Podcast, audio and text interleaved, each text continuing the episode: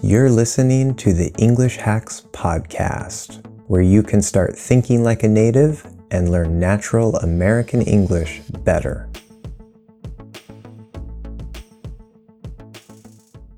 This episode was originally a live stream. Catch English Hacks live streams every Thursday, currently on YouTube. I was wondering which states of America have standard accent. You're probably trying to add do there um, because it's like a question uh, after, like at the end of a statement. Um, we're not going to use the question structure there, right? So I was wondering which states of America have standard accent or have a, uh, the standard accent. Um, so the whole thing is in a statement format, and we're not going to use that do have um, as part of the uh, question thing, unless I'm wrong on that. Um, I imagine that's why you accidentally added do, but uh, unless you're trying to emphasize which American, which states of America do have the standard accent, in which case I misread that because there was no context, because I wasn't talking about that. Um, but that is that would be acceptable as a form of emphasis. It's just out of context here. Okay, so to your actual question, uh, that's a good question. I'm actually not completely sure. I don't know if um, see our good friend Wikipedia might be able to tell us. Um, Wikipedia. Um, let's see here. So it's general American accent. Um, what I do know um, let's see here. Uh, theories about prevalence. Um, blah blah blah blah blah. Details, details. Yeah. Okay. Um, I would say that uh, uh, maybe I'm wrong about this. Um, I know a dude from Oregon who pronounces multiple ultimate. Okay, I'll come back to that in a second. Um, I, I do know that, um, at least in my knowledge, there's Western American English, and it's called Western American because it's the Western states. Um, in general, I mean, there's a couple local variations and you know weird things that happen, like around Silicon Valley, San Francisco. They have a couple little changes here and there. Um, but generally speaking, Western American, it should be pretty much anything to the west of Colorado, including Colorado. So if you go straight up and down and just west from Colorado over, um, should be Western American. And the general American would cover the center. Um, but yeah, that's actually an interesting question. I don't even know why it's called General American because with, if you go f- south and especially southeast, or even a little bit up on the East Coast, they have more of what we would call a Southern accent. So that's a lot of states in there. And then, of course, in the north, the Northeast, um, there's a lot of General American around there, I think, but there's also like the Boston, the New York. There's lots of interesting things that happen around there. Um, and then in the northern United States, like the middle northern, um, you get things like in um, Michigan where other strange things happen. Like instead of saying ah, they say ah, ah, or something like that. Cat, it's a cat. You know, I'm from Michigan. It's, it's things like that. Maybe I'm not doing that right. Um, but so actually, I think General American is, I mean, if you take all of the states, General American is probably only spoken by like a third of the country. Maybe I'm wrong about that. I don't know. Um, but that's a really interesting question. Um, in fact, I think there might be more Western American speakers than General American speakers. Um, all the more reason for me to teach you guys more of a Western American uh, variety. But okay, um, so Amit uh, says, I know a dude from Oregon who pronounces multiple or ultimate with a light oo sound instead of butter vowel. A light ooh. I'm not entirely sure what a light ooh should be. So like like an unstressed ooh, or is it like light ooh? Um. So well in multiple and ultimate, multiple ultimate, um, mul- multiple multiple. The way that I say these two words is actually probably more of an L colored high schwa, um, which is that horseshoe shape, or the I think it's the omega symbol. Um, so I say like there's uh, which is the high schwa, uh, like in good or book, and then L color it. So we go down into the uh, half L, the dark L, um, ul, ul, like pull, right? The word pull, uh, which is not a L colored schwa, it's an L colored high schwa. Um, although I guess if you say it as a schwa, it's probably okay. I don't know what the what General American does with that, but um, I don't say multiple or ultimate. I say multiple and ultimate um, with an oo sound, just like you. Okay, yeah. So um, that vowel is different in dictionary. Which one sounds more correct to you? Okay. Um, but da, da, da, let's see here. Ultimate. Um, according to dictionary.com, yeah, it's the upside down V, which is what I call the not true schwa, but it's um, the same as the schwa sound. Um, and if we have multiple, um, yeah. So I would imagine in general American, um, I guess it's a schwa or you know the stressed schwa, the upside down V symbol, as you said. Um, and so I guess that's okay if you say it that way. Uh, if you if you can do it that way, um, doing it with an L colored high schwa is probably harder. um, but who knows? I mean, for you, maybe it's easier based on your native language. So either way is fine.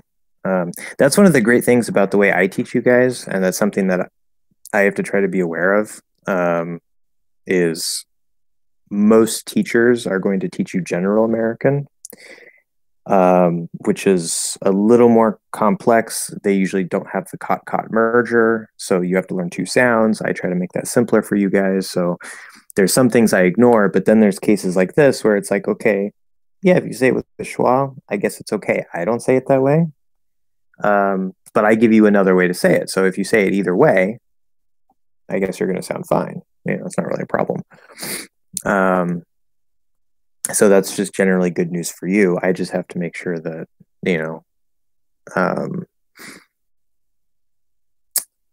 I'm, I'm a little more aware of the variation so that um, because um, I can always tell you how I say it for sure, but sometimes how you know most of the time how I say a word will match General American because there's not a whole lot of differences um, in the the total sounds and stuff, but sometimes things like this are just a little bit different and um, I don't want to tell you guys like oh this is wrong because it's not wrong. Um, it's just not the way I say it.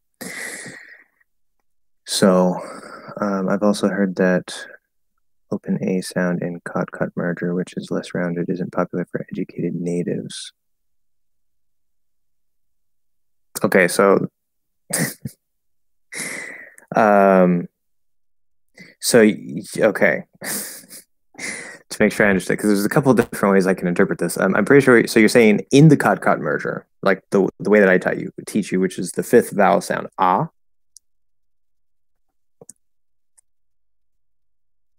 Uh, well, that symbol is used in and out of the cot-caught merger. It's just sort of shifted in its position. Um, that is what I would call the fifth vowel, but the way that I do it is farther back um, compared to General American. Um, in General American, it's almost more of a, a central vowel. So, ah, ah. So you're talking inside the merger? because otherwise the sentence is kind of confusing. Um, but if you're talking about like, okay, so for so what you've heard is that for educated native speakers, basically you're saying that the the the unmerged where you have the two sounds is more common and popular for educated native speakers. So the cot caught merger would then be something that uneducated natives uh, tend to use. Is that what we're saying here? Or is that what, what you've heard? Okay. Hopefully I explained that right. Yeah. um,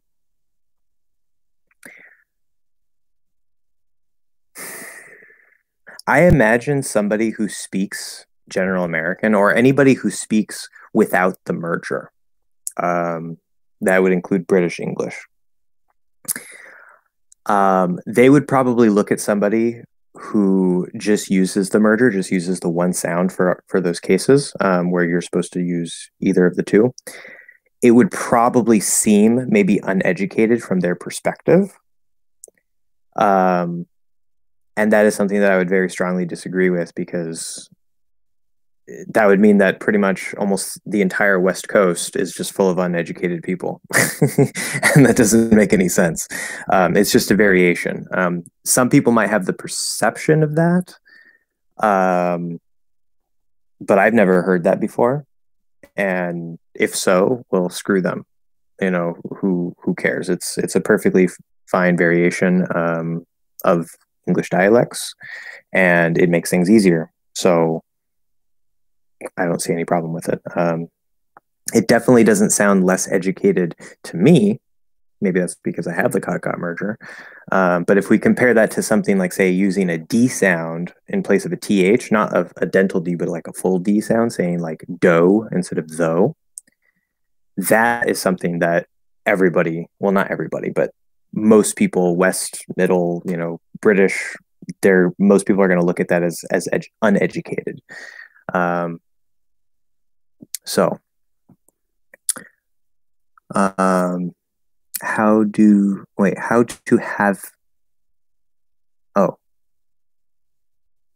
okay. So you so how to use have and use had that would make more sense. so, like the difference between the two? Is that what we're asking? How to have, have, have. No.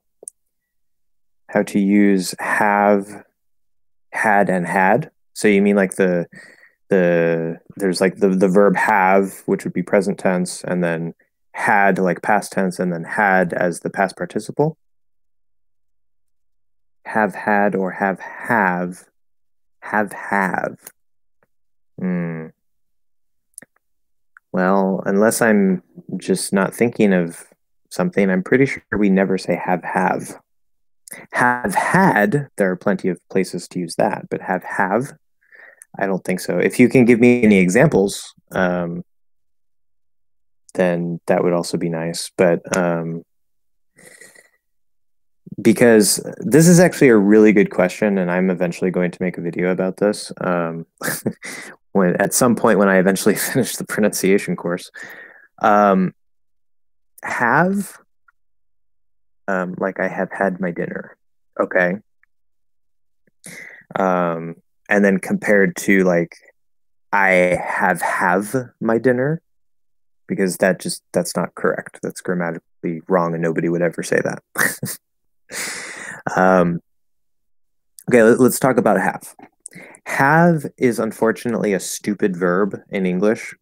Um, and one of the reasons why it's uh, actually the reason why it's one of the most common verbs, um, I think it's like the third most common verb in English, is because it sounds like there's a helicopter. Hopefully that doesn't get too loud. Um, aside from the fact that the the verb itself has multiple meanings and multiple collocations, um, like have fun uh, or we had a great time, right? We're using have in that case, where a different language might use something else. Um, aside from that, grammatically, have has certain uses. Have has, yeah. Have has certain uses. Um, That's a very special case because I'm talking about the verb have, and then I'm saying has. So very, very special case, only because we're talking about grammar. um, and not all of these grammatical uses are actually the verb have. They're just used grammatically. So let me explain what that means. Um, we have the verb have. Okay, so there's main verb have. Main verb have. So this is the regular verb have. I have a car. I have, um, you know, I had fun at the party. Uh, I don't have time, whatever. Just regular have that actually has meaning, meaning generally to own or to possess something, but it's a very common verb. Okay, that's pretty easy. Then we have uh, have to, which is basically the same as must, which you probably already know, right? Um, and must is a modal. Technically, have to is not a modal verb. Um, and there are some times there are some some specific uses where have to and must are not the same but generally speaking have to is much more common than must in american english because it usually replaces must. Must will sound more formal usually um, uh, or maybe just like really strong like stronger than necessary um, usually. But have to and must same thing in many cases. We're, we're not we won't worry about the exceptions to that. That's um, the basics of that. So we have have as a verb and we have have to. Now i did talk about in the logic of prepositions why have to means must why it creates that meaning. There's actually a logical reason. That's something else that we can talk about if you want. Um, but these are two different things right? The normal verb have as a main verb does not mean must. You, ha- you need have and to so that's a, a second use. That's you can th- say that's like a, a special grammatical use of have that has a special meaning, different meaning. Okay. Then we have the present perfect. Okay. And so this is have done. This have in the present perfect is not have. it looks like have, it's pronounced like have, it's usually actually contracted, I've, you've, whatever um, where the main verb have in American English does not usually contract. Um, that's one big difference. But this verb have in the present perfect is just grammar. There's probably a logical reason why English, um, and I think other European languages, they tend to use have to create the perfect tenses. Um, like Spanish has two verbs for have, tener and haber. Tener is the regular have, um, like I have a car, and then haber is used for like the present perfect and stuff like that. So they have two separate verbs that both translate into English as have, right? Um, so in Spanish, it's a lot clearer. It's actually two different words. Um, but in English, it looks like the same word, but they're two completely different functions. Okay. So the present perfect does not mean to possess or anything like that. It's just a grammatical structure um, used to make the compound perfect tenses.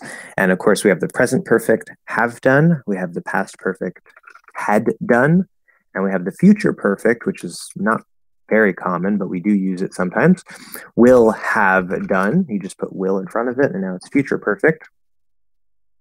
Um, but we see have, have, have, and that's a special use of have in all those cases.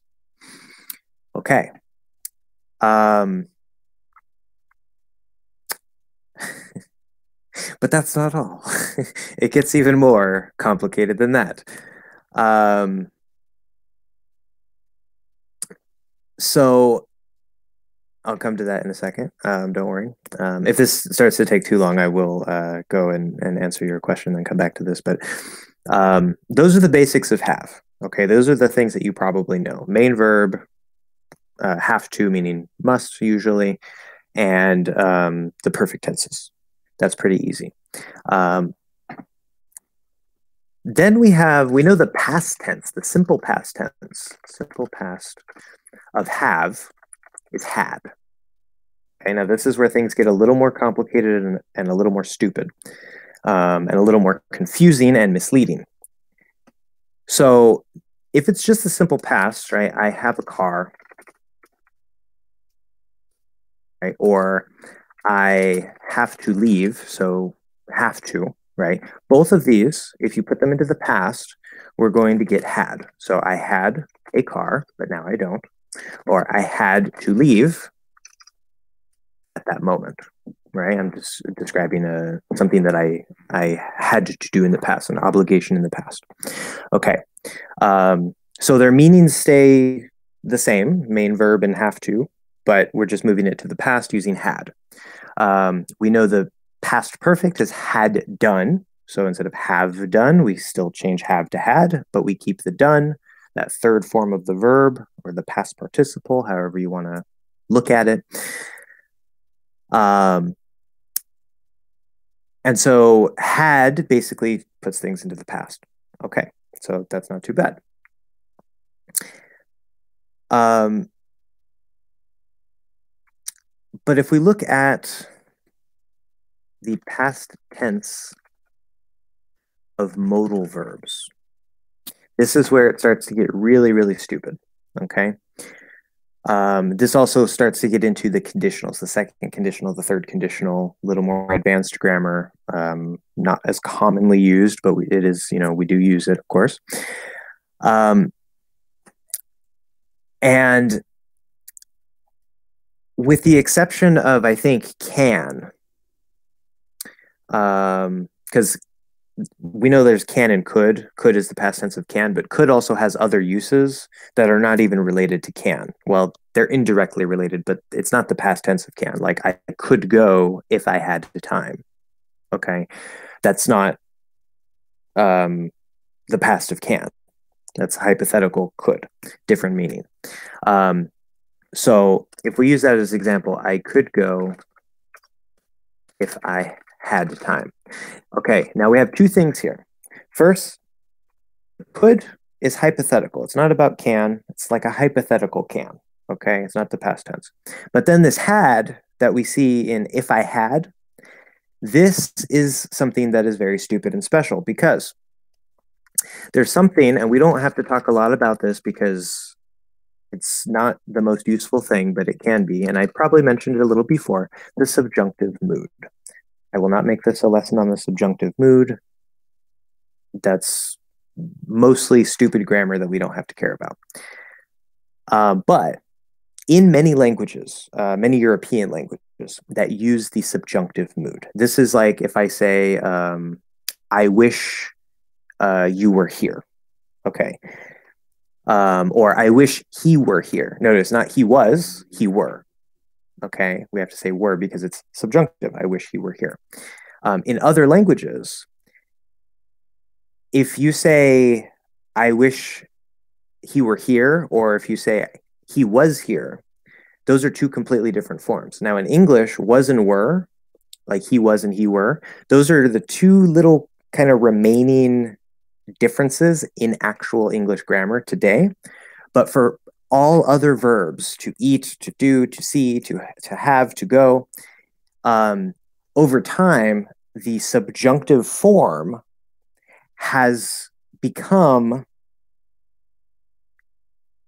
um, what looks like the simple past, or yeah, what looks like the simple past. So if I make a past tense statement, I had time. That's simple past. I'm just saying something about the past.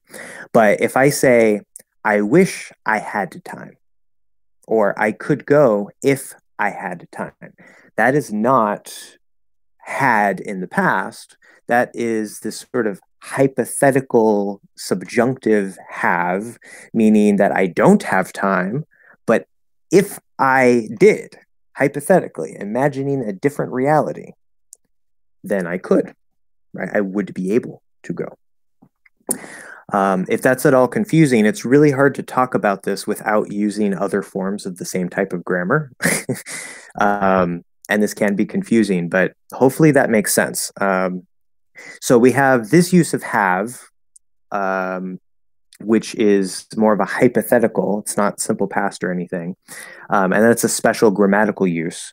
But of course, um, that goes for all verbs. If I say, like, I could go if um, he um, let me.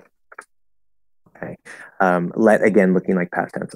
He, well, I let present tense. I let past tense. It doesn't change. So in this case, you might even think it's the present tense, but it's not. It's this subjunctive hypothetical form. Okay. Um, then when we talk about the past tense of modals, so going back to the past tense of modals, if you want to make could into the past tense, which would be more of like a third conditional, so you're talking about a hypothetical past that you can't change. Okay. You make could into the past by saying, um, I could have gone if I had had time right? So the present perfect of have would be have had, uh, or has had if it's he has had. The past perfect of the verb have is had had. Now, in this, when we're saying if I had had time, it looks like the past perfect, but it's not it's again this hypothetical it just uses the same form as the past perfect. It looks like the past perfect but it's this subjunctive hypothetical form okay? This is one reason why it's so confusing. And then if we look at i could have gone did i type that right?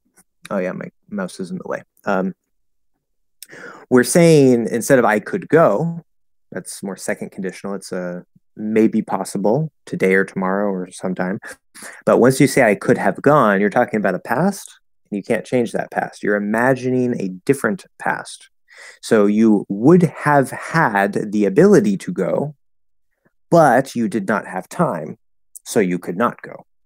Okay. Um, now notice when I use could there, now it's a simple past of can because I'm changing it. See, this is where it all gets complicated when we switch in and out of the subjunctive and the um, indicative, which is normal verbs. Um,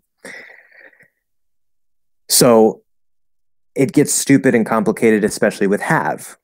Um, so, um, and I think there might be another use of have, but a quick summary, we have have as a main verb meaning to own or possess something usually. Um, we have have to, generally meaning must. We have um, the perfect tenses have done, had done, will have done. Um, we have the subjunctive form had, looks like the simple past. The subjunctive past tense form, which looks like the past perfect, had had um, or had done, if it's a different verb, had seen, had eaten. Um, and then, of course, we have what looks like the present perfect have gone, I could have gone, to make modals into the past. I must have gone, I could have gone, I would have gone, I should have gone, right? Um, but that have gone is not present perfect. It just looks like present perfect. Okay. It is too complicated. Um, and this is one reason why I try to approach grammar. I haven't talked a whole lot about grammar yet on this channel. I'm definitely going to in the future. But when I teach grammar, I try to do it in a way that allows you to feel it and build up examples in your brain. But sometimes some direct grammar study is very useful. Um, just read and watch in your target language, you'll internalize grammar rules automatically. Generally speaking, yes. Um, that that's generally what I agree with. Um, exposure, exposure, exposure. At the end of the day, it's exposure, right? You can memorize rules. You can, you know, listen to me talk forever. Uh, you can study it. You can do grammar exercises. You can do all these kinds of things, but it it's going to come down to exposure, and then of course your ability to actually use it. You do need some practice speaking so that it'll actually come out um, automatically. Um, there is a bit of a gap there, but it, that's a, a, a, point that you know people have different perspectives on. Um, but generally speaking, yes, the more exposure that you have, that's going to be that's generally the best way to um, absorb the grammar. Um, aside from you know what I try to do with the, the difficult grammar, like the prepositions, where I try to help you guys feel it and hack it so that you don't have to spend as much time trying to internalize through exposure. Um, anyway, Okay, back to uh, and so I'm going to get to Amit's uh, pronunciation question here, uh, but I hope MD. Um, I hope that that answers your question. Um, if you have any other questions related to that, let me know, and I hope that that was understandable. um, okay, why do you hear the what I would call the schwa sound? And a schwa is the same sound. Oh, okay, here we go. Uh, just take the word custom, for example. The first vowel uh, is in this reverse weird thing. First vowel. Oh, is this reverse weird thing? Okay, I see. Yeah, so the upside down. I would say an upside down V, or you can say an A without the line. There's different ways to describe it. Um, and the second vowel is a schwa. Try changing the. Yeah, so if I say custom, custom. Now, okay, let me let me explain this. Let me explain this. If if we have these two syllables here, so you're absolutely correct. If we go to how the IPA would be transcribed, the first one, which is stressed, would be the upside down V. The second one would be uh, the upside down E for a schwa, a true schwa, as I call it. Um, and side by side, because I'm stressing the first one, the second one is obviously going to sound a little bit different, uh, if for no other reason than it's not stressed. Um, and it's a lot smaller, a lot faster, right? Custom, custom, custom. Um, and so that is absolutely true. Um, even in that case, I would say yes. There's there's a clear difference in sound, not in terms of what sound is being created. I would say it's still basically the same sound, um, but in terms of the actual like what you hear that's coming out, um, we could say that maybe the quality of the sound is different um, because the first one is louder and longer, stressed. The second one is unstressed. Now, to a native English speaker, generally speaking, um, and I don't know if this is true of general American, maybe I'm wrong, but definitely to my ears as a Western, um, a generally Western American speaker,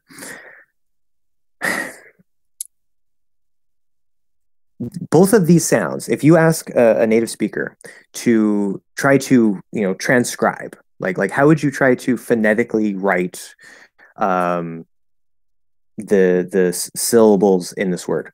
They would probably write it like this. Right. And if they put a separator so it's a little clearer, custom, something like that. Maybe they'll put the S in the first syllable, doesn't really matter. Um, but they would probably do it this way.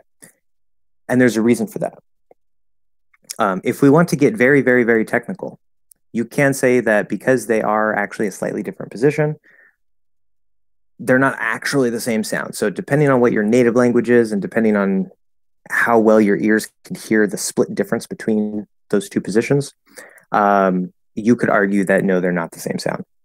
However, um, first of all, they're so close that to a native speaker, we identify them as pretty much the same. Um, second, I actually did testing with this because I wanted to verify. Um, I, I, I, did some research and I found multiple sources that said it's basically the same sound. Um, and so I wanted to, to, test it myself. So I was testing it with my own mouth. I was testing it with uh, with my roommates, um, and I even tested it with a couple of family members just to see how they would say, um, you know, if it were a true schwa, um, which would be the upside down e, as I call it, true schwa, um, never never supposed to be stressed, or if it's that upside down V um, that I also call a schwa. And all of my results from everybody that I listened to um, came out exactly the same. And one way that I I know for sure that this is true is because if we look at the, the preposition of, okay, normally in the flow of a sentence, right? this is going to be a schwa. It's going to be nice and small. We even usually drop the V and it's usually just a little schwa sound, right? Or even, um, well, I guess A doesn't work because the article A fully pronounces A, not a. But of, okay, we don't reduce it. Okay, it's just of. Um, the only reduction that might happen is we drop the V sound, but we don't reduce the vowel. Um, if I were to say of in the flow of a sentence, right? Like in the flow of a sentence, in the flow of a sentence, the, the, the, okay? It's nice and small, it's not stressed, no problem. But if I were to clearly say the word, okay, just clearly pronounce the word for for whatever reason. Usually this wouldn't happen in real life, but if I were to to specifically say, okay, this is this word, how would I naturally say it? How would everybody else that I tested naturally say it? Of. It's a schwa sound. It's the well, it's the upside down V sound, which I call a schwa sound. Um, of of of we go right into that upside down V position automatically. Okay. Um, because we identify it as essentially the same sound. So it's not so much about a difference of sound, it's more a difference of stress and you could say smallness of the sound, where the true schwa, the upside down E, um, is usually so small, even to the point where we might call where wherever it's being used a syllabic consonant because the schwa is so small that it's almost not heard. Heard. it's almost not heard. I was trying to think of two things at the same time there. Um, for example, in mountain, um, now I actually I noticed that many cases where General American would reduce to a schwa, I actually reduced to the second vowel i. Um, and so that's cool because you guys have more variation that you can you can work with, whichever is easier. But um, in General American, and I'll I'll double check this for Mountain. Um, it should be a schwa if it's not just a straight out. Yeah, they, they just do as a straight out syllabic consonant. consonant. Um, the full pronunciation of this word would be mountain, mountain, and it might come out that way. Probably not. Um, this is a common example used to show where we might have a glottal stop T inside of a word, because that's usually what we do. We say mount with a glottal stop, and then we'll do. Okay, we won't even open up again. We'll just go straight in. We're already sort of in that T position, um, although we don't have to be for the glottal stop, but there's no need to open the mouth. You can do a syllabic N consonant, mm, mount, mm, mount, mm. and that's a very common way to say it. However, you can also, if maybe you get a little lazy or something, maybe you know you didn't do the glottal stop T in the T position, which is a variation that I'm going to be talking about in the T lesson that will be posted soon. Was supposed to be posted this week, but I had stupid technical difficulties. Um, but for whatever reason, it's also possible to say like mountain, mountain, mount un, un, un, un, where there's this little schwa sound. And that little schwa sound can be so small, anywhere between like uh all the way up to that fully closed n, where there is no extra little syllable there, just a, an n sound. Um, all of that is acceptable. All of that is acceptable. It might come out that way. What's the official proper way? Or the most common way? Um, doing a glottal stop and a syllabic n. Um, or maybe if you're fully enunciating, mountain or mountain. That's just a very nice and clear enunciated way. Um, but that's another example of um, how the schwa it, it actually kind of has a range. I would actually say the upside down V, which is like the most open version of the schwa, is sort of like the lowest um, lowest possible point in the variation of what we would identify as a schwa. And anything from there up to pretty much no syllable at all would be considered a schwa sound. Um, and it starts to become a, um, a syllabic consonant once you start closing whatever sound it is, a P and N, whatever it is. Um, so if we're going to split hairs, that's how I would split the hairs.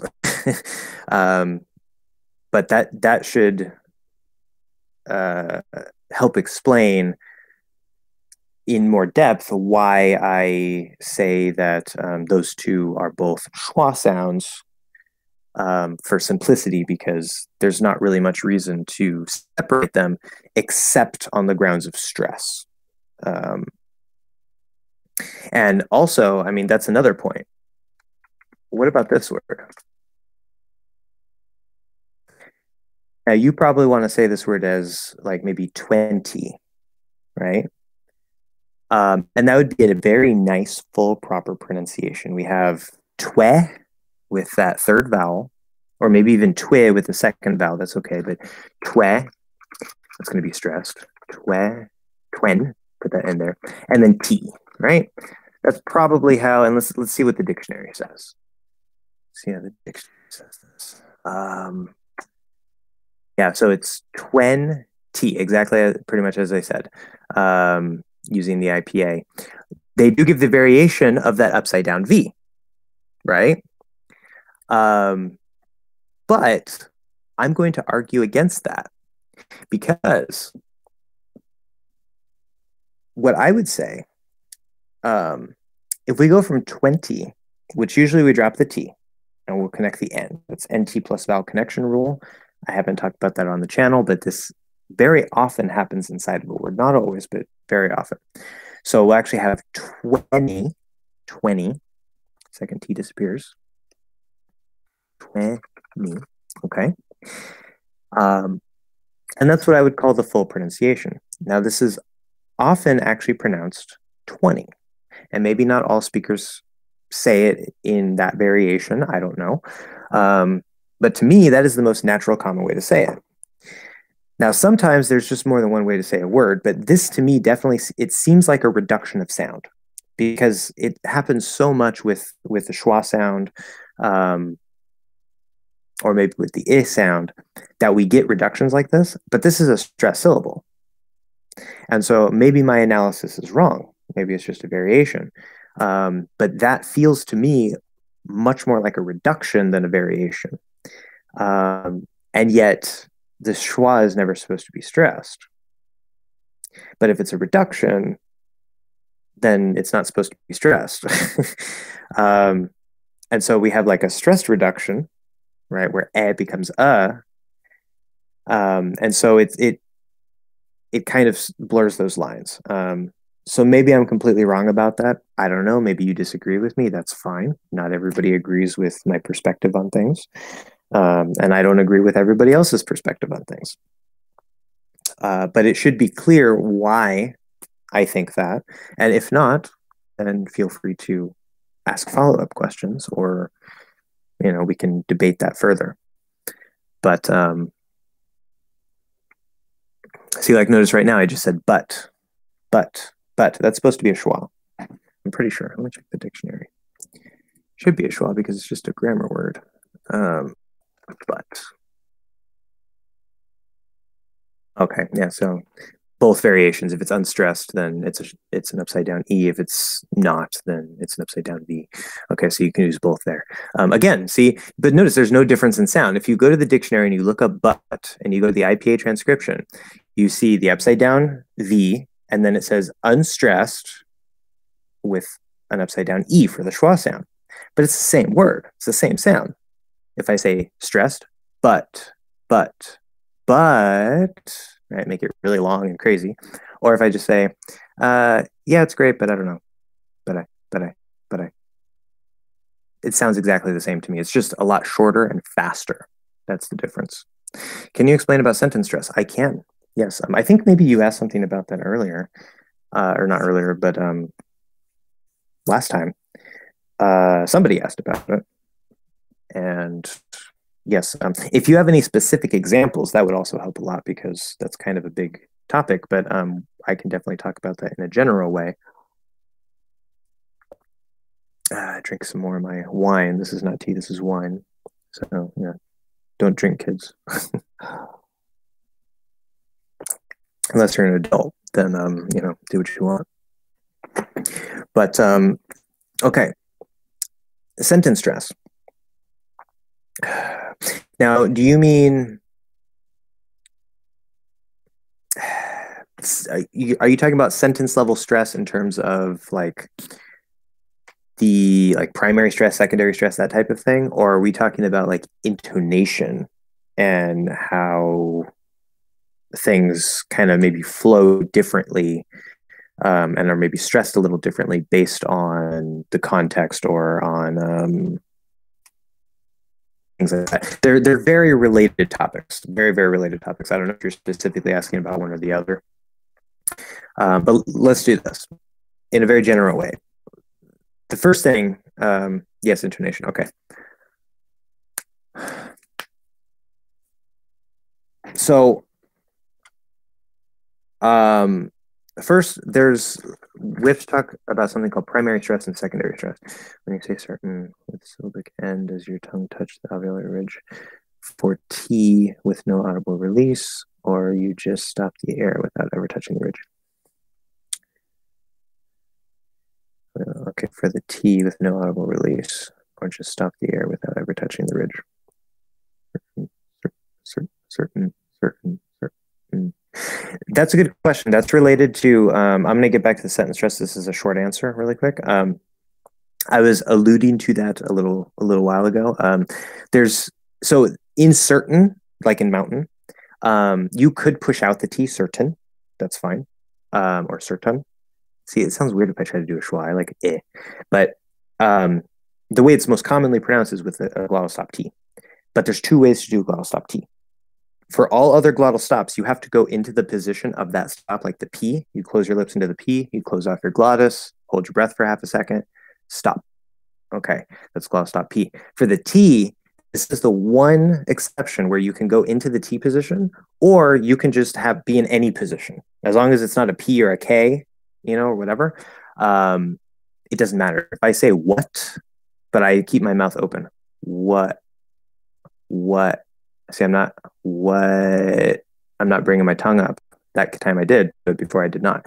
Um, technically, there's a small difference in sound, but we're going to interpret that as a T in both cases. Um, sometimes there will be a little confusion of if it's a K or if it's you know something else. Usually that's not a problem, but occasionally it can kind of throw natives off a little bit. Um, so to answer your question with certain, you can do either one. It doesn't matter. Um, the way I do it is certain, certain, certain, certain, certain. It kind of depends if the tongue gets there or not. I'm just flowing through, making my mouth move, and yeah, kind of going through it a few times. Sometimes it feels like my tongue gets there before. Sometimes it feels like my tongue doesn't get there before. So um, either way is fine. Okay, so first there's primary stress, talking back again about sentence stress. There's primary stress and secondary stress.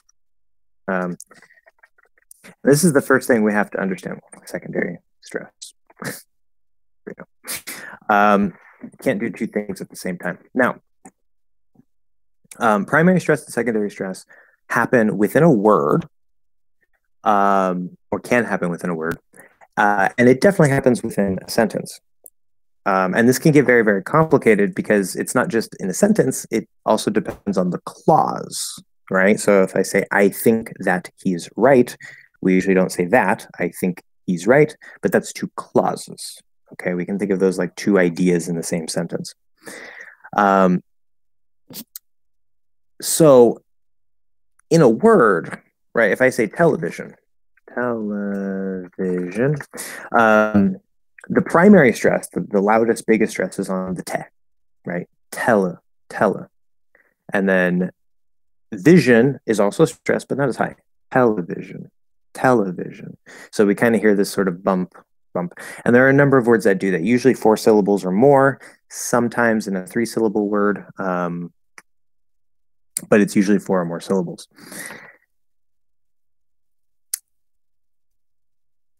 In a sentence, um, the primary stress. So there's going to be, right, words have their own stress. So within a sentence, if you have, say, five stressed words, um, let's say, okay, for example, um, I uh, wanted to go to the store yesterday. Actually, let's do um, before we continue, I have some interesting information for you about our sponsor.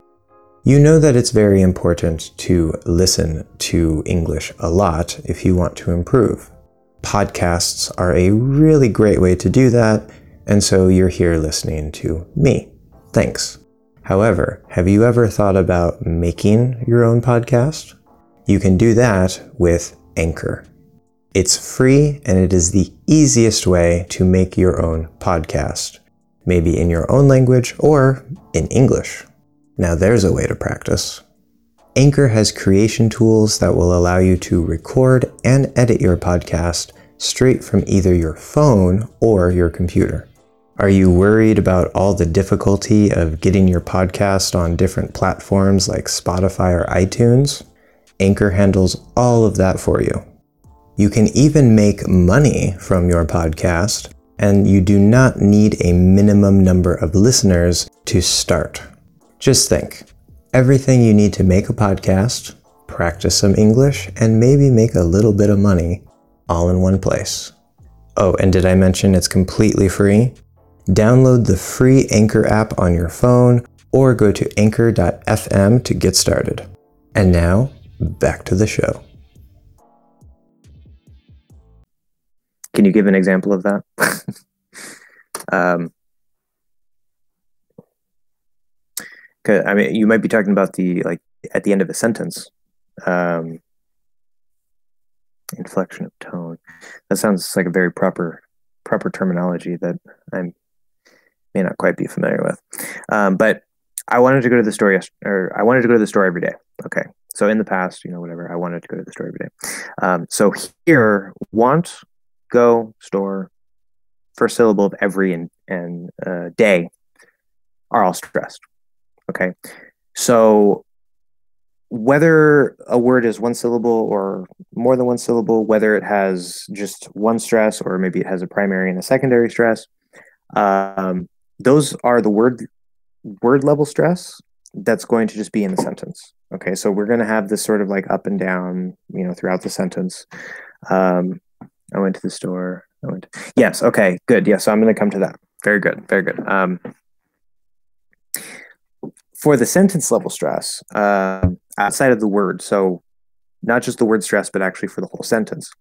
The first thing, uh, what we would call sort of like a primary stress for the sentence, um, this is often called the focus word, um, which isn't what I used to call it, um, but I hear that's a term people use. Stress changes. Yes, exactly. Um, stress can change the whole meaning. Um, stress can do a lot of things. So we're going to talk about all that. Um, I like to call the focus word the super stress because it's sort of it's the one that stands out the most. Okay, so it doesn't matter what else is stressed in the sentence. This particular word is going to be the most stressed. Now, that can also apply to a word that is not normally stressed. Okay, so it's not about making one stressed word or syllable into a more stressed word or syllable. Um, it's about making any word or syllable, if it's a multi-syllable word, um, any word into the focus, right? The the most stressed word. Um, and this can change the whole meaning. So, like you said, right? Okay, I went to the store. I went to the store. Now, there's there's always going to be a default focus or a default super stress without any special context. Um, so when we say, "I went to the store," I went to the store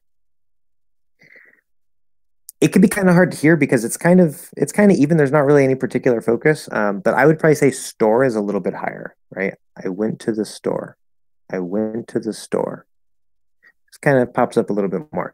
Maybe you would say went it kind of doesn't matter because there's there's no special focus here. It's okay.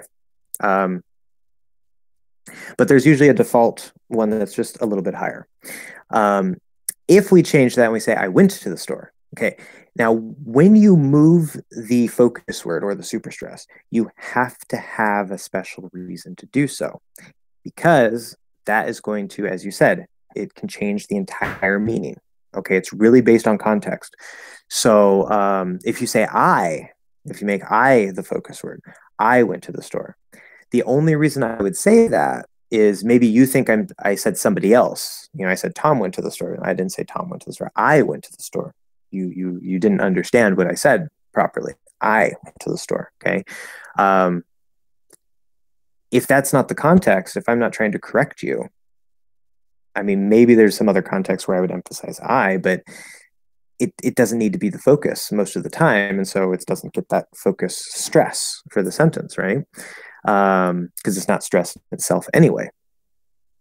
If you say went, I went to the store. I went to the store there might be a couple reasons to do that. Um, what I immediately think of is you're saying again correction.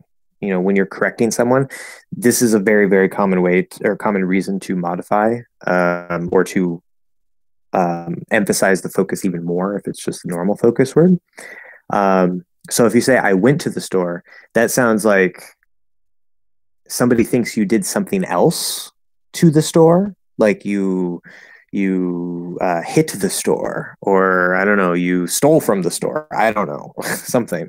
You say no no no all i did is i went to the store. That was the action right? And that's why you're giving super stress or focus word stress to went because you're clarifying the action.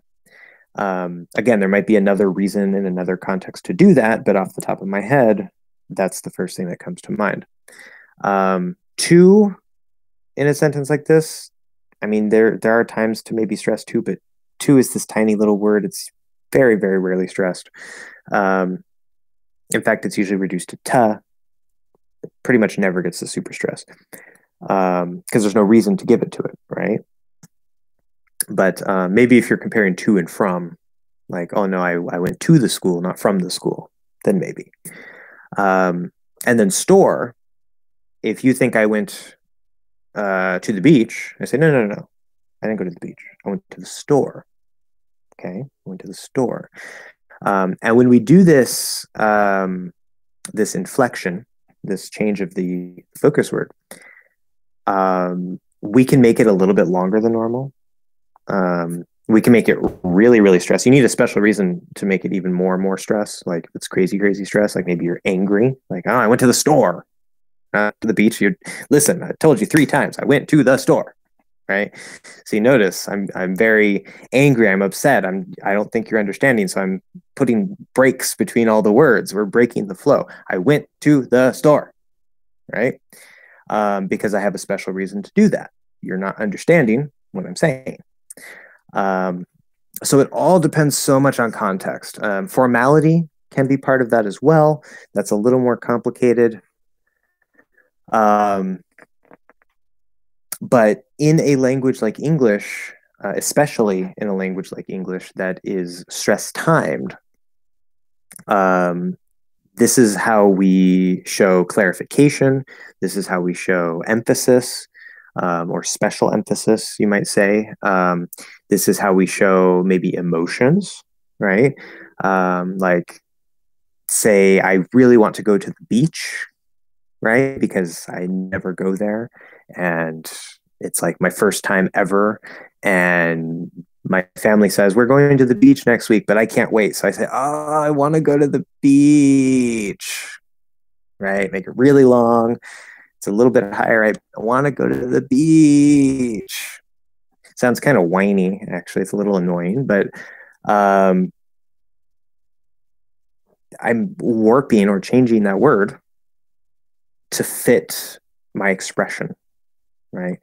Um, and other languages do that in various ways. You know, English isn't unique there, but in a language like English, um, that's just a core part of our expression and how we express things. Um, so I hope that answers your question in a in a basic way. If you have any other questions related to that, we can um, take a closer look at some other details. Or if I didn't answer your question, then I can clarify some stuff. Well, we talked about some uh, big topics.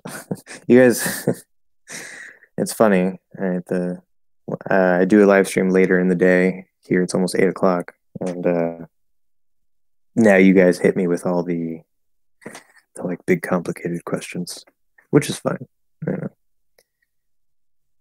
But um, we talked about have. We talked about inflection of intonation, inflection of tone, as you stated. Um, some pronunciation stuff. Let's see. Hope I didn't miss anything or forget anything. I usually imitate Logan Paul. Um, I wouldn't know. I don't actually like. I mean, I've I've seen a few videos where he's in it. Um, I don't really don't pay attention to Logan Paul. Um, I mean to say because he has high pitched intonation.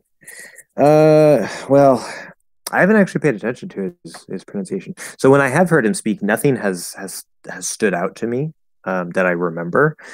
So it should be fine. Um, but I can look up some clips of him really quick. And um, Paul,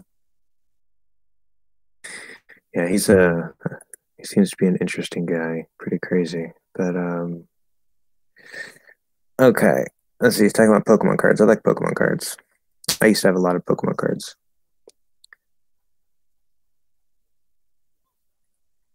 Okay. Um, so just listening to a few little sound bites and clips out of this video here, um, I can kind of see what you're saying, where he has like a high pitched intonation. Um, based off of the very little that I know about him, he he seems to kind of try to like sensationalize things and go over the top and be like you know really animated. Um, he doesn't. I don't. He probably doesn't always talk like an actual person. um, you know, like if you see somebody, especially somebody who's really overly animated, like, "What's up, guys? This is what we're talking about today, and it's going to be so great and awesome." And I did this thing, and I went over there. It, I mean, it fits English. Like he's using English properly. It's just it's it's a really exaggerated way of talking, um, and you might get some of that from him. Um,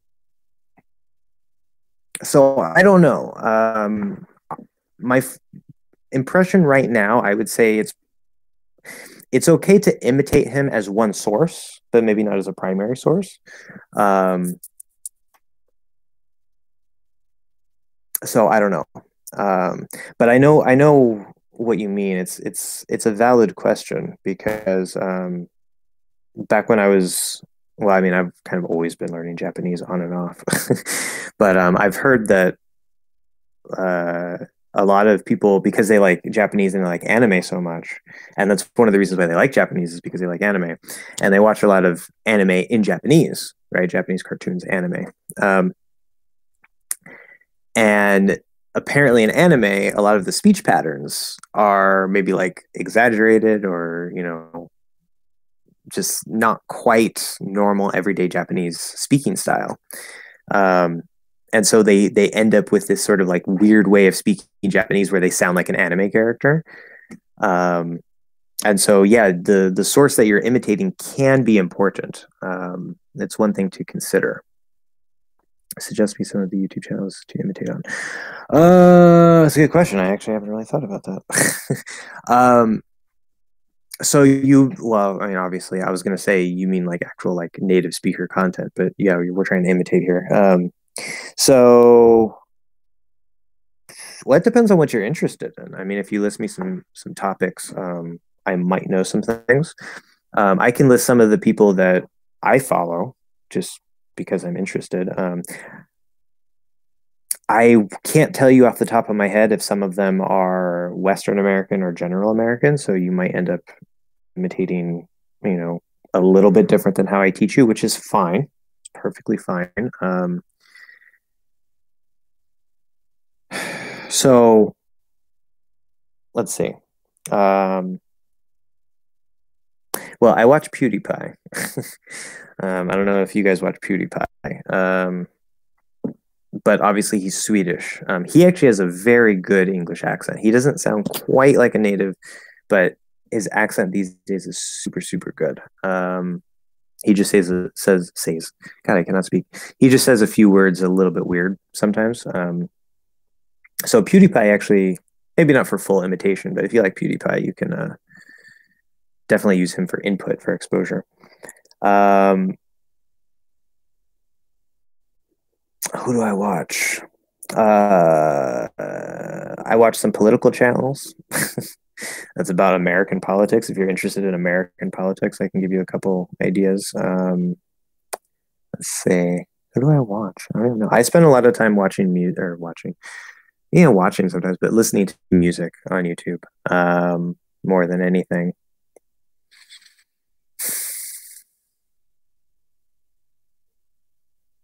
if you're at all into like personal finance, um, Graham Stephan, sometimes watch him. a whole lot, but he's an interesting guy. Um, and I think that's it. Might be spelled with a ph. I'm not sure. There's two ways to spell that name. Um, who else do I watch? Let me let me bring up my YouTube. Um, of course, I'm logged into English Hack, so it's not going to give me all of the same people. Um, Wheezy Waiter, Wheezy Waiter, yes. This guy, um, especially if you like, I guess what you would call dry comedy.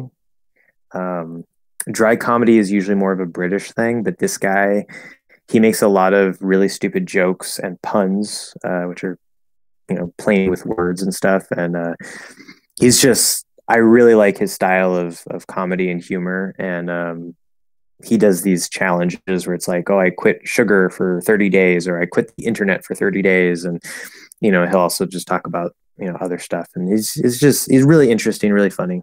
Um, so you might want to check him out. He could be worth imitating. Um, maybe not the over the top comedy style, but uh, you know when he's actually like speaking normally. um, I, I, think he might be good to imitate. Um, let's see here.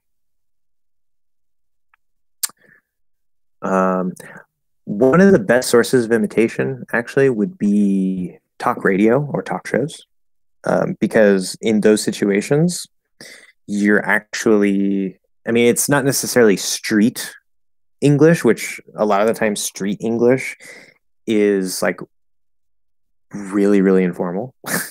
Um, where in american english when you're having an interview with somebody if it's on like the news then it might be a little more formal but usually um, like ellen degeneres if you've heard of her or you know talk radio, talk shows, whatever. Um, usually they're more relaxed. It's not like super formal language or anything like that. Um, and people are speaking very naturally.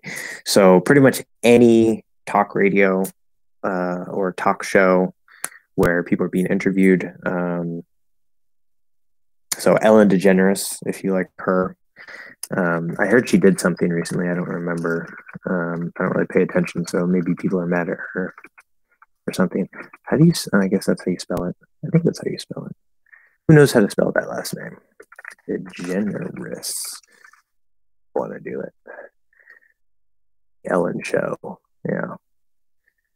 Course, it's not going to tell me how to spell her last name. Oh, there it is. Oh, okay. See, I don't know why I want to put a capital G. It's in the middle of her name. It just seems like it's supposed to be two words put together, like French or something, like degenerous. But um, yeah, so degenerous. Nervous. Like that, yeah. Anyway, that's enough time about that. Um, well, if you want to start a YouTube channel, I know somebody that you can mimic or imitate. Um, if you're into nutrition um, and diet, and um, particularly, I would have to clarify it's veganism. Um, I have some very excellent resources. I actually spend probably most of my time outside of listening to music watching um, scientific nutrition videos and things like that. Um, let's see. Andrei Jikh, maybe. He's another personal finance guy. I don't really know. I don't even know who I watch. Yeah. So I guess that's all I got for now. Um, what do you think of Joe Rogan? Oh, Joe Rogan. Duh. yeah, Joe Rogan's another guy that you can uh, you can imitate if you want. Um, good idea. Uh, what do I think of Joe Rogan? Um, I know he he he seems to be quite controversial um, for some reasons that I understand, and for some reasons that I don't understand. But um, I think generally Joe Rogan is a pretty cool guy. Um, he so there there's this show. I don't know if you've heard about it. There's a show called Fear Factor um, here in the United States. Um, and it was one of those like challenge things where you'd have like people and they do all these like crazy things, sometimes like eating eating bugs or something like that. Um, and it was things that would like make people scared or or feel creeped out. Um, and if you got to the end, you won a bunch of money, right? And he was the host of Fear Factor. Um, I remember watching that when I was 10, and he was a really cool guy. I liked him. So that was my first impression. Um, and then I saw him doing stuff like with uh, MMA, the UFC, and whatever. And I, um, I'm not a big, I'm not big on that type of stuff, but I've always liked martial arts. And there was a time where I, I actually watched quite a lot of UFC with my uncle because he likes to watch it. Um, so I saw Joe Rogan kind of commentating in there. And then, of course, he has his podcast, which is like the biggest podcast on the planet. And he talks to a lot of people, some of which are very controversial. Um, I have a generally very good opinion of Joe Rogan. Um, I don't agree with everything. Like, obviously, he's very anti vegan. I'm vegan. um, you know, he's uh, really big on hunting and this and that. And he has his reasons for it. I disagree with his reasons, but um, you know it's it is what it is so you don't have to agree on everything to like somebody um, and i don't know i think he's a pretty cool guy um, and i think his podcast is i know some people because i don't know your guys' view on this so maybe the things i'm going to say is going to make you like unsubscribe from my channel and like never come back or whatever i don't know but um, you know we all have our, our perspectives um, i think that especially with what's going on in the country and in the world today, especially this country. Um, and him, you know, he talks to people on the left, he talks to people on the right, he talks to, you know, scientists, he talks to people who believe very crazy unscientific things. He talks to, you know, all kinds of people about all kinds of things. Um, and I think that that's generally a good thing. Um, and the fact that he's so popular and he has a lot of people um, listening to him, and even a lot of people protesting him. Um, I think it's it's. I mean, I don't agree with them protesting him necessarily, but um, I think it's generally a good thing because conversations are being had, and people are listening to those conversations. Um, and obviously, you don't have to care about all the topics or anything, but some of them I think are very important topics that uh, more people need to talk about, um, especially like here Americans. He's talking about some things that I think more Americans need to be talking about and looking at. And um, he seems to approach things, um, many things. I mean, I don't watch you know hours and hours of his stuff. I, I, don't you know listen to every podcast, but I've watched quite a few of his his or listened to quite a few of his his things. And um, he generally seems to be quite open minded about things. Um, he'll definitely push back you know, or or you know whatever. If he thinks something's wrong, you know, he'll have his his guy who's doing all the technical stuff look look up a detail and be like, oh, you know, is that right? Let's double check that, whatever. Um, but generally, he's just kind of like having conversations with people and you know hanging out and. Um, I think it's good. You know, maybe I'm wrong. Could be wrong. I'm wrong about a lot of things, I'm sure. what do you think about Joe Rogan? Which now that I think of it, what do you think of Joe Rogan? That could have been a question of what do you think of Joe Rogan as a source of imitation? See, now that's what we were talking about.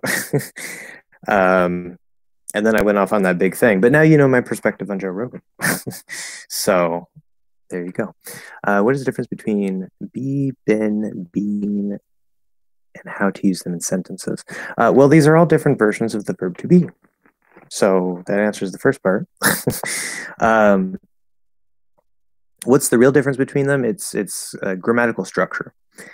Um, similarly to have, be is not quite as crazy, but similarly to have, be is used not just as a main verb, but it's also used in grammatical structures. Um, and so that's where it gets a little bit confusing. You know, if you have like the verb to eat, that's not really used in any grammatical structure, so it's pretty easy. Eat is eat, right? It's not usually complicated. Um, the may or the the verb itself is to be, right? Which I would argue it's just be without the to, but that's a different topic. Um, and that's the basic form of the verb. Uh, we conjugate I am, you are. We know that. Okay, whatever. Um, so if you have a sentence like "I want to be," then you're going to use be in that case. Um, that's just the unconjugated form. Like I want to eat, same thing. I want to be. Okay. Um, been which in American English is most people pronounce that bin with the second vowel sound. Canadian English, well, some Canadian English and British English pronounce it bean with the first vowel sound, um, but we pronounce it bin. So that is uh, what is that? I have been. That's the past participle. Past participle. Um, or as some people are taught, it's the third form of the verb. Um, there's like the the regular verb, the past tense form, and then the second past tense, the third form, past participle. So we use that in the perfect tenses, right? Like I have been. Um, so it's just like I have eaten, right? Or I have done. Um, it's just if you have to use be in that structure, have been, had been, will have been, future perfect, then we're going to use been instead of be. That's how it changes. Um, there might be another use for been that I'm not thinking of that's not in the present perfect. Um, but yeah, it's like if I ask you, how have you been? Right? It's like, how are you? How have you been? It's basically the same thing. Um, in this case, except how are you? I'm saying it's kind of more like, well, right now, how are you? Where if I say, how have you been?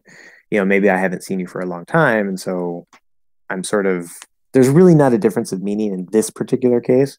But using how have you been sounds kind of a bit more like I'm, I'm saying, well, it's been a while. So over this time, you know, I hope you have been well, or, you know, tell me, did, you know, was there a good time, bad time, all this stuff, whatever.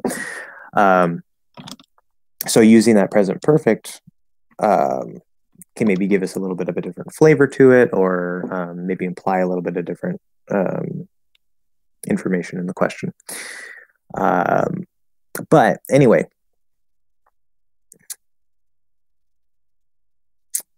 uh, another example with been um, i have been to japan so we often use this with the present perfect um, or maybe the past perfect uh, but especially present perfect to talk about experience right? Um, if I say I went to Japan um, or I was in Japan, just a simple past of to be, that is something completely different. Um, that's talking about a, a, point in time. Okay. But if I say I have been to Japan, I'm talking about an experience. I, I had that experience in the past that continues to today. So I'm going to use I have been to Japan at some point in the past, and that experience stays with me. It's kind of a difficult grammar point. Um, but uh, yeah. And then being, let me know if you have any other questions about be or been. Um, but being is what I would call the ing form. That's how I like to call it. Um, which, depending on how it's grammatically being used, it might be the gerund, uh, which um, I believe is the same as the present participle. Technical grammar. there's some details of technical grammar I never particularly paid attention to because they're they're not necessary. Um, I like to call it the ing form because um, this ing form is also used to make nouns, right? So you might have been as um, like I don't know he. Um, oh, and this is interesting. So you can use is right or some form of to be with being right? If I say he is being stupid, right? Meaning like he is acting stupid. Um, you can actually use both of these together because we, in order to make this continuous form, the continuous uh, tense, which is not the simple tense, in British English, I believe that's called the um, continuous progressive progressive tense. Um, same idea in order to make that, you need the ing at the end, but you also need some form of the verb to be. And if the verb that we're making into the ing form is the verb to be, you still need the verb to be in some other form before it. so he is being, he was being, he has been being, right? This is where it gets complicated because we're applying different parts of grammar to the verb to be. Um, but the way that you want to think about this is right when we say um, well no see because that can shift um, you want to try to think of things in terms of main verbs and helping verbs Um, to be can be a main verb, just like have can be a main verb. And to be can be a helping verb, just like have can be a helping verb. Helping verbs are used for grammar. Um, so when we say I have a car or he is tall, those are main verbs, right? That's the verbs we're using to communicate the idea itself. But when I say he is walking, the main verb is walk. And in order to grammatically construct the idea of him walking now, like he's doing the action now, we have to put is and ing. He is walking. Um, or with the present perfect, I have done. That have is a helping verb. It's, as I said before, it's not actually have. Um, so it doesn't really have that same meaning of owning or possessing something. But then if we say he has been being stupid, right? Now, normally has been, right? I have been to Japan. Been is the main verb be in that present perfect form. But if I say he has been being, once we use that present continuous, right? He has been eating, he has been walking. Um, now both have and been are helping verbs. And whatever that ing verb becomes the main verb, right? This is one of the points of English grammar that can get a little complicated and a little confusing. And it's why we have questions about have and be and um, also do uh, very frequently because these verbs are also used in grammatical structures, not just as verbs themselves. Um, and again, that's why have, be, and do are, I believe, the three most common verbs in English because they have their main verb meanings, but then they also have all these different um, grammatical uses for structure where they don't actually have a meaning in themselves. It's just kind of the structure of it. Um, but going back to being, um, I think I've mostly answered your question. if you have any other specific questions or you want some more details, uh, or you have any any specific examples that you're wondering about, um, definitely you can mention those. Um, but let's see, is there anything else to say about this? Um, yeah, I would, as I said, I would really focus on the idea of the difference between main verb and helping verb or auxiliary verb, as they're called. Um, because that's going to really help your brain to sort of sort out what's happening here and um, how to properly use these things. Because um, if you don't know these concepts of like a main verb and a helping verb, then things can get really confusing and they're actually it's actually harder to remember because your brain is just like oh there's the verb be and it has these different forms. But when do i use them? Uh, well it depends on what you're saying. It depends on what structure you need right? Um, like if you ask the question what's the difference between eat eaten and eating? Right? It it depends on you know what are we saying? What's what's what's the the grammatical structure? They all mean eat right? They all mean the same thing. Um it's just are you saying i eat? Are you saying i am eating? Or are you saying i have been eating? Would be present perfect continuous.